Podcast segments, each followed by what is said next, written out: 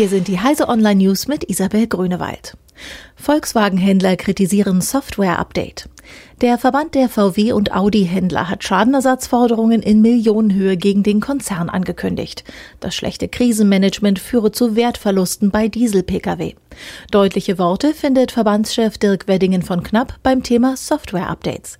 Nur die teurere Nachrüstung von Hardware tauge wirklich, um die Probleme bei der Abgasreinigung zu lösen. US-Sonderermittler prüft Werbeanzeigen russischer Facebook-Fake-Accounts. Nachdem Facebook tausende Anzeigen identifiziert hat, mit denen mutmaßlich aus Russland gesteuerte Accounts Einfluss auf die US-Wahlen genommen haben, hat Sonderermittler Mueller sich die Daten jetzt aushändigen lassen. Die Werbeanzeigen sollen nur selten bestimmte Kandidaten erwähnt haben, stattdessen hätten sie auf besonders kontroverse Themen wie Geschlechterrechte, Rassendiskriminierung oder Waffenrechte Bezug genommen, womit Wähler mobilisiert werden können. Energy Harvesting erzeugt Strom beim Spazierengehen.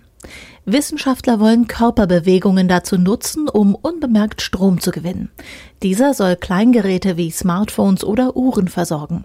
Bislang scheiterten die meisten der Energy Harvesting Projekte am menschlichen Körper daran, dass die notwendigen Generatoren zu groß für den Alltag waren.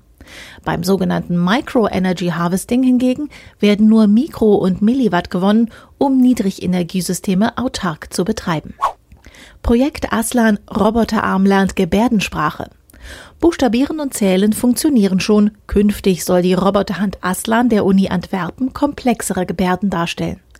Die Studierenden entwickelten Aslan von Grund auf neu, um Hand und Arm an die Anforderungen des Gebärdens anzupassen.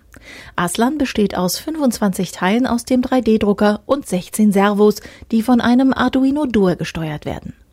Diese und alle weiteren aktuellen Nachrichten finden Sie auf heise.de.